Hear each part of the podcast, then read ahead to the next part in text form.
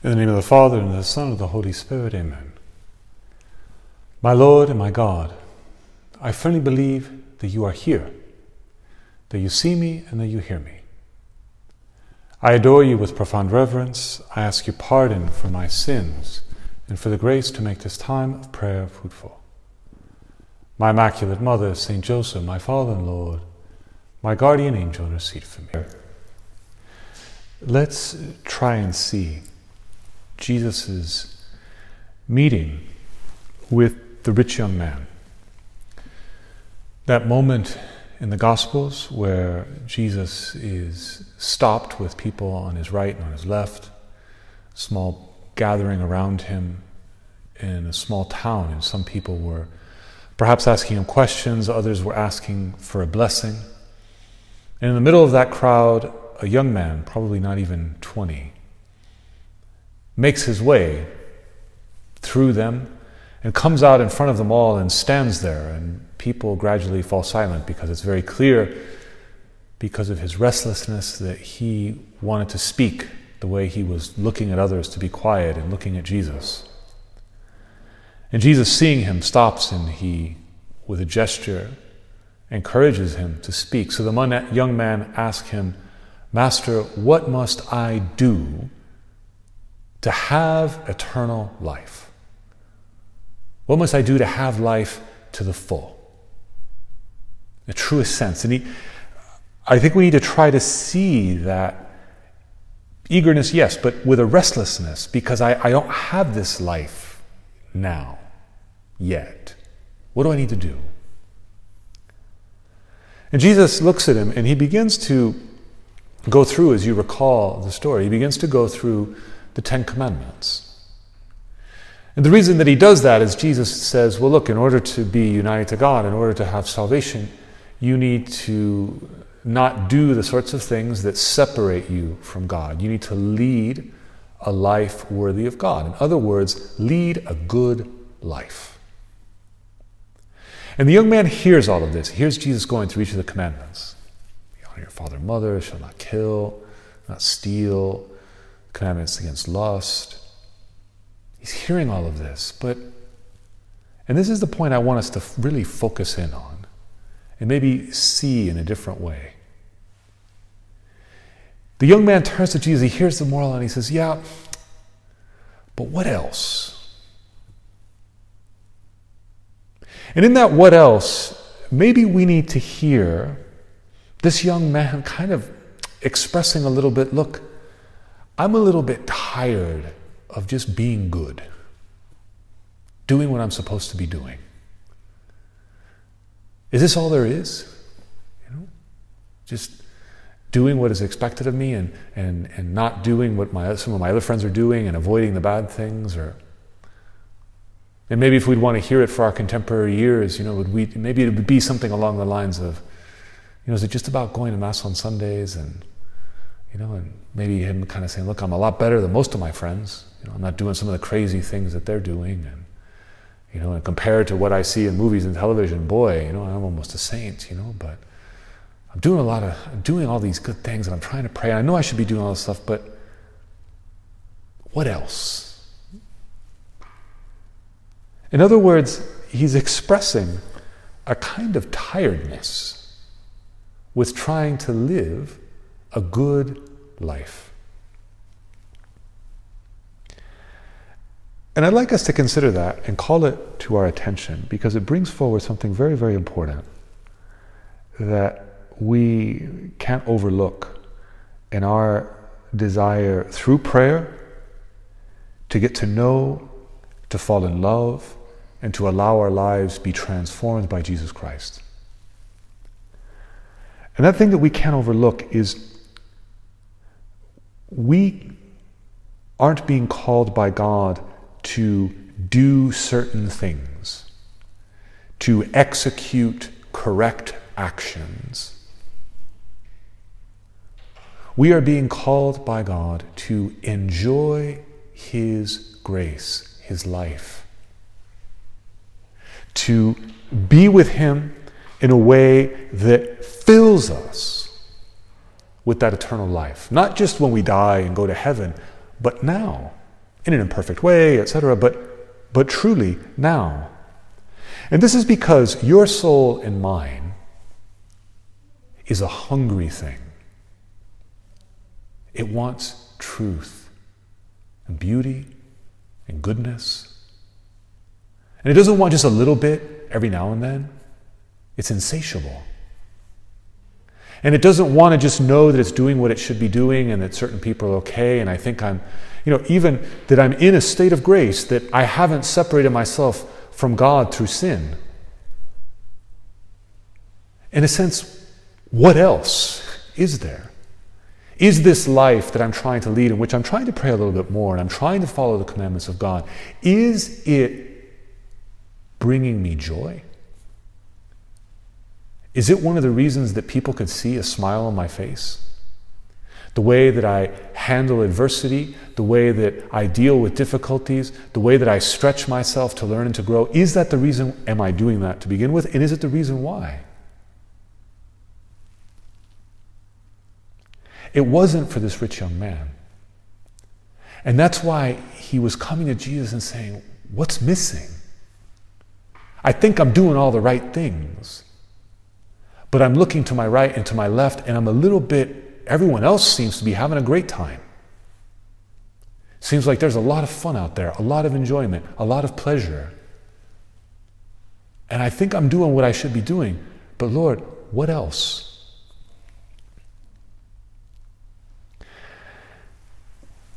This enjoyment that this young man is longing for, and this enjoyment that God wants us to have, is not the kind of enjoyment that we might associate with entertainment, right? You know, the kind of thing that we would say, Did you enjoy the movie?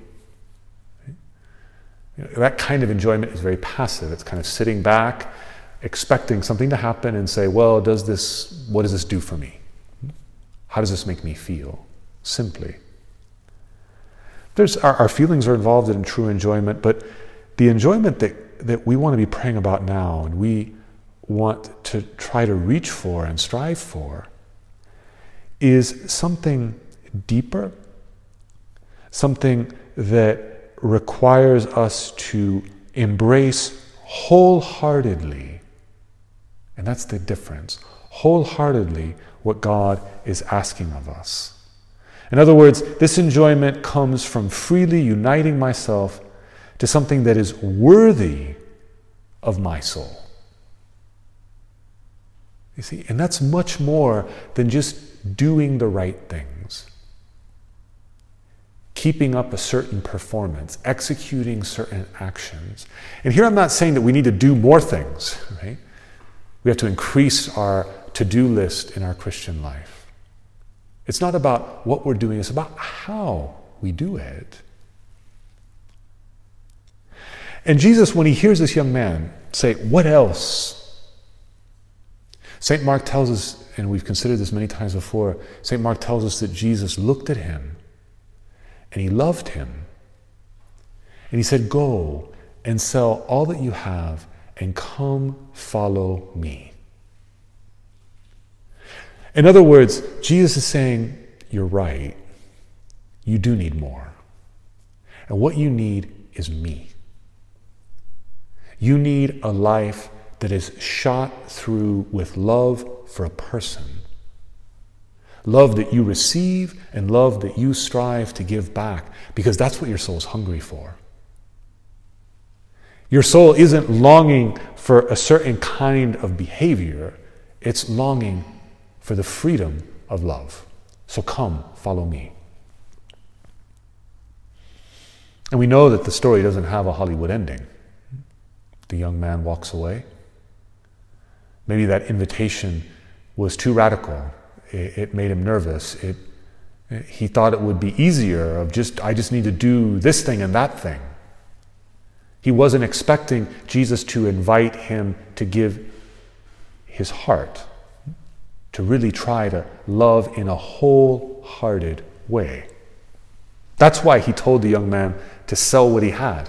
In other words, stop having a divided heart. That's why you're not enjoying the life that is indicated in the Ten Commandments. That's why it's not something that's filling you. It's not a source of joy because your heart is divided, it's cracked. And like any container that's cracked, when you pour into it, it just drains out. It can't contain and enjoy the life that is being given to you. Wholehearted. Wholehearted actions generally are actions that we enjoy. I mean, I think that's just even, uh, just at a very human level. Maybe we think about a certain sport that we might enjoy, or music, or maybe we are into film, or outings with friends. You know, when we lose ourselves in something, that's normally a sign that we're enjoying it. But it's when our, our love or just our attention, and they're very much connected, by the way, is fractured, it's divided. You know, when we're with someone, but we're kind of wishing that we were somewhere else, or we're invited to do something else, but we're kind of afraid that we might miss another opportunity, or, you know, the whole fear of missing out thing. As long as that's lurking in the background, it's hard, if not impossible, for us to enjoy whatever it is we're doing. And that's true of exercise or an outing or whatever the case may be. And it's even more true of our relationship with God. We won't be able to derive happiness and peace from that Christian life if we don't let go of things that separate us from God. For example, you know, just think about how the desire to be admired and appreciated, classically sometimes this gets called vanity, but you know, more at a, a um, day-to-day level, just wanting to be admired, people have a good opinion of us, you know, kind of in the, the little buzz that we can get from that, the pleasure. Think of how clinging to that desire objectively prevents us from being sincere in our desires to serve and to help others. Because we want to know will they appreciate it? What will other people think? Is it worth my while? I might occasionally do it. I might occasionally go out of my way uh, to forget myself and to serve others. But if my heart's divided, I won't completely go out of my way or just kind of, and maybe I'll be a little bit relieved when I don't have to. Since my heart is divided, it wants to hold on to things that are incompatible with this other thing that I'm trying to do, and I, and, and I don't wind up enjoying either of the things. That being divided. Lord, we ask you now in our prayer Give us the grace of a simple heart, a sincere heart to say, What I want is what I'm going to try to commit myself to doing. And sure, we'll be weak and we'll get distracted and we'll have our falls and our temptations. That's part of it. But that's fully compatible with having a sincere, undivided heart you know, having a whole heart, an undivided heart, doesn't mean that we become sinless or immune to temptation. It just means that we're decided. Something else that's very important, I think, for us to take steps forward in learning how to not just perform in a Christian way, but really enjoy and find peace and, and f- satisfaction in the fullest sense of the word in trying to follow Jesus Christ, something that's very key in doing that is to see my Christian life as meeting a true need of my soul.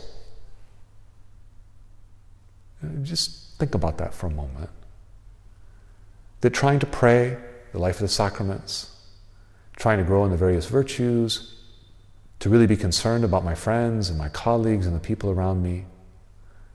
I haven't just made a list there of unconnected impositions, but I've made some specific suggestions that correspond in a true way to something I really want.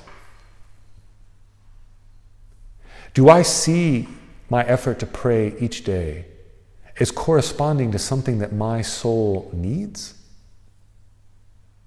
Or just something that if I don't do, I feel a little bit guilty or bad?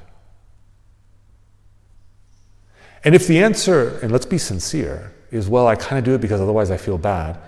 Well, okay, it's a starting point. It's still better to pray than to not pray. But let's, in a, to a certain extent, follow the example of the rich young man. Lord, what else? I don't want to stay there and just kind of doing and acting on the basis of shoulds.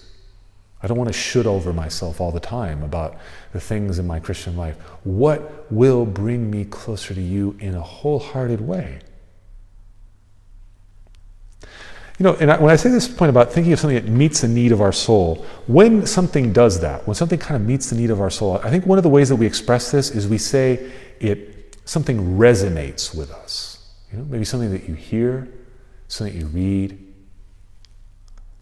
You know, think of a friend who gives you just the bit of advice that you needed in that moment. You know, just kind of clicks. Just what you needed. Or maybe maybe that friend didn't say anything, was just silent. And maybe that's even what you needed more. Just that listening ear, that that that you could feel yourself being felt. And that resonated with you because it met a need of your soul. Or the thing that you read that an insight in a book or some, a story that just brings so many ideas together and, and you just grasp and you have an insight that meets, meets a need of your soul for truth, for understanding, and it resonates with you. Or being still before the beauty of the sea or a sunset. You know, we just let that beauty and that grandeur resonate with us and it resonates with us and it reaches us if we're able to do that and, and, you know keep our phone in our pocket and not pull it out and just take it in it will resonate with us because it meets a need of our soul. And that's why those moments i just described and maybe you can make your own list are generally moments of satisfaction. They're moments of peace. Do i see my efforts to grow in a life of prayer to be consistent in a life of the sacraments, do I see it in the same way? Corresponding to deep longings of my soul. Lord, help me to see it that way. Because if I don't, I might be a little bit like a child who's forced to take piano lessons. I don't know, maybe you were that child once. And some people maybe have very good memories, some people have less good memories. But it kind of all depends because a child who is forced to take piano lessons has to go through the tedium of repetition, sacrificing other activities, missing out sometimes on what the other kids were doing. You know, maybe not being able to play the sport that everyone else was talking about with enthusiasm, because I don't probably, at least when I was growing up, I never remember kids talking with enthusiasm about piano lessons, you know, kind of getting together in this group at school and like, hey, you know what happened in piano lesson today? We did, you know, we really, I jammed out on D major and it was really great. And no, and normally it's a very solitary affair, you know. So I think, you know, kind of looking over it. And so all of that training and those lessons, there comes a moment where this child either discovers and embraces the beauty of music, the joy of creativity and expression or the passion of performing for other people's people either either she discovers that or she will end up resenting all of this training.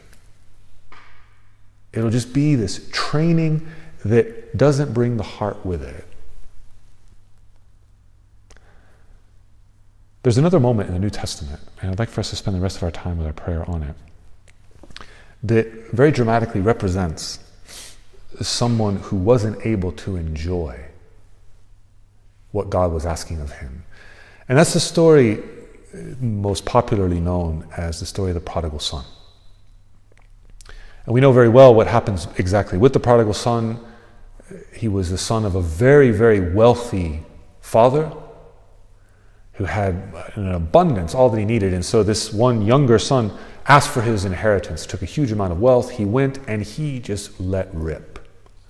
If he had a desire, he fulfilled it. Anything he wanted to do, the wildest parties, the most extreme pleasures, everything. And he did it and he threw himself into it wholeheartedly. And he destroyed himself in the process. And it came to a moment where he realized when there was famine, when he ran out of money, And as a result, his friends disappeared and the pleasures were no longer possible, and he was living among pigs. He came back to himself and he wanted to go back. But the person I want us to focus our attention on, especially since we don't have much more time, is his older brother.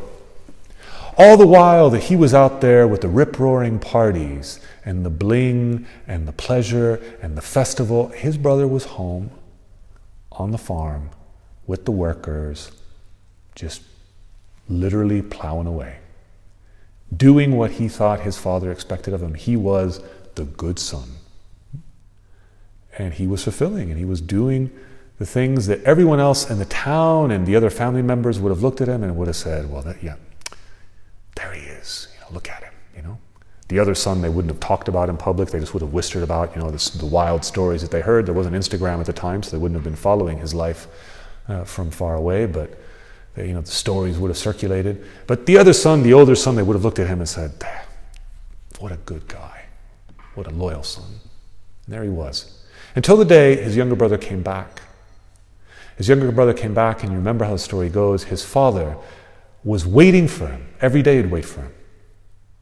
He was too old to go out and search him out, but he was waiting for him. And when he finally appeared on the horizon, he made his way out to him he, he rushed towards him and he threw his arms around his neck and he covered him with kisses and he welcomed him back and he ordered a massive celebration to be thrown. Party. He didn't give him a dressing down, he didn't yell at him, he didn't punish him or humiliate him in front of all of the servants and everyone else to let him know how disappointed he was in the obvious stupidity and sinfulness of his son. No. He's happy to have him back. So he has a celebration. And you remember the older brother's out doing what he should be doing, he's doing the good things. And he comes back and he hears that his brother's returned. And he hears that there's a celebration. And he hears the joy and he hears them say how happy his father is. And he gets really angry. He gets really envious. And he won't go in. Notice how powerful this is of an image of refusing to enjoy what his father enjoys. He stays outside in the dark, in the cold. The music, the celebration, the wine, the food, the dancing, it's all inside. He's outside. Because he's been externally, not in a wholehearted way, doing the right things. And we know it wasn't wholehearted because when the father comes out and he approaches him, he says, Why will you not come in? Why will you not enjoy being a part of this family? Why won't you celebrate it? And he says, Because I've been working away day in and day out in this son of yours, and who's been out and he's been doing all sorts of horrible things, and he's been very lustful, by the way. Huh? It's interesting how the older brother focuses in on that sin of all the sins. He's been away, and now he comes back, and it's as if nothing happened, and he's just resentful, and he refuses to go in. In that reaction, in that envy, we see, we get a glimpse, it kind of comes to the surface of how all the while that older son was actually very far away from his father, too. That this actually was a father who had two prodigal sons one out in the Amsterdam of the Middle East, the other at home, working away. But both of them were very far away. And one of the ways in which this older brother was far away is that he refused to enjoy what his father enjoyed. And was very striking, and it gets very specific, and this is something for us to think about. He wasn't willing to enjoy his father's mercy he got kind of annoyed by it. One of the most important ways that you and I can and should enjoy God's grace is to enjoy being forgiven. You just think about that for a moment. Isn't it the case that we're sometimes kind of annoyed that we have to be forgiven? Frustrated with ourselves that I need to go to confession, that I need to spell out the things that I want God to forgive me for. Because it makes me look bad, it makes me feel bad, I'm kind of uncomfortable with it. I don't like to, to, to look that way, to feel that way. I'd rather just brush it under the carpet. I'd rather not think about it. I'd rather just keep going. And what am I supposed to do? And we just look the other way. But what we see in this story that Jesus tells about this merciful father and his two prodigal sons is that to come back to the father, one of the things that that involves is enjoying being forgiven, accepting it with a whole heart.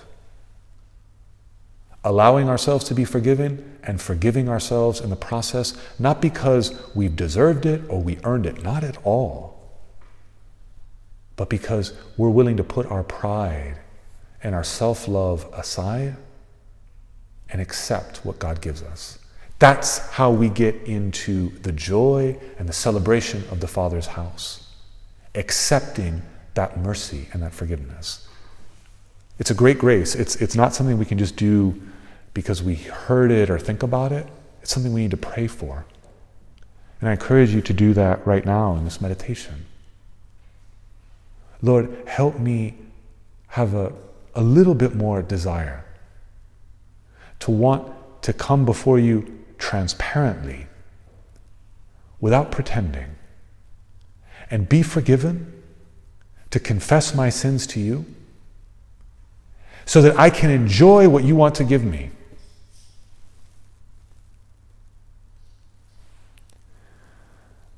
Now, going forward in our Christian life and enjoying God's grace in this way doesn't mean that we're going to have a life that's just all happy clappy and everything goes well and we're laughing all the time. We're just always happy. Because Jesus himself said that that our life will be like His, that we will experience the cross, that we will have persecution. But that since we know that God is our Father and that Christ has overcome the world, even in those moments of adversity and difficulty, we should be at peace. As Jesus says at the Last Supper, do not let your souls be troubled, for I have overcome the world. But for us to grow in that, you know, how can we get better at enjoying being with God. Instead of being like the older brother, doing what we should be doing while on the inside we're still asking, you know, why do I have to be doing this? Why are these other people out doing this? With that little bit of, mm, what else is there? How can we grow in that ability to enjoy? Well, I have to say, I don't think there's a simple recipe here and, and I'm not saying that just because I'm, I'm, ignorant of it. I just honestly don't think there is a simple recipe of do these three things and this thing that we've been praying about for you will be sorted. Because what it's a question of exercising each one of us our freedom. And to not be afraid to go after the good that God is putting in front of us. And I'd like to try to give a very specific example, and I'd like to take it from the writings of St. Josemaria. In a homily, he speaks about how we should grow in love of Mary, really experience her as mother, to fall in love with her, to enjoy having Mary as my mom. Her protection, the confidence that should bring with us. And the advice that he gives, I think, is, is very, very uh, insightful, not only for how we can love Mary, but for everything else. And this is what he says. Finally, I would recommend that if you haven't already done so, you find out for yourself by personal experience the meaning of Mary's maternal love. So you notice how he's saying, look, it's good to pray the rosary, it's good to say Hail Mary, but you can't stay there. Find out for yourself. I encourage you to try. Have your own personal experience of the meaning of Mary's maternal love.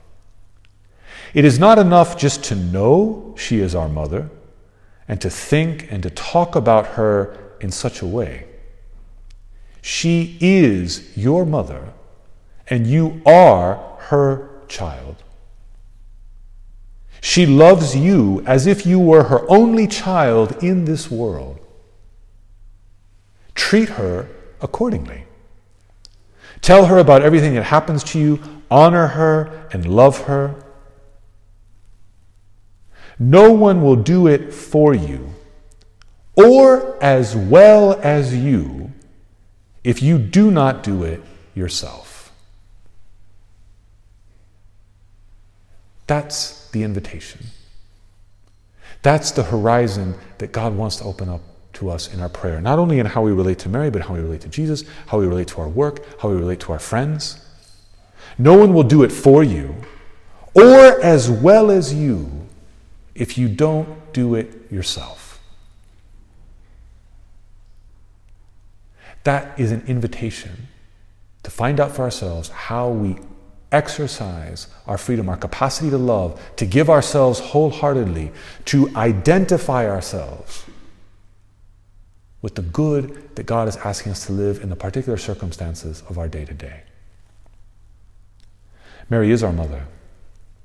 And she, at the moment angel Gabriel appeared to her and for the rest of her life said, Let it be done unto me according to my will, your will. And as a result of that, let it be, that wasn't a passive, just I'll see what happens. It was an active embracing, an active wanting. And with our own limitations and our weaknesses, but with confidence in God's presence and His power, let's try to do the same and not go through the motions of a Christian life, but enjoy it. Experience how it resonates with our souls as it gives us a peace that this world cannot give. I thank you, my God, for the good resolutions, affections, and inspirations you communicated to me in this meditation. I ask your help to put them into effect. My Immaculate Mother, Saint Joseph, my Father and Lord, my guardian angel, intercede for me.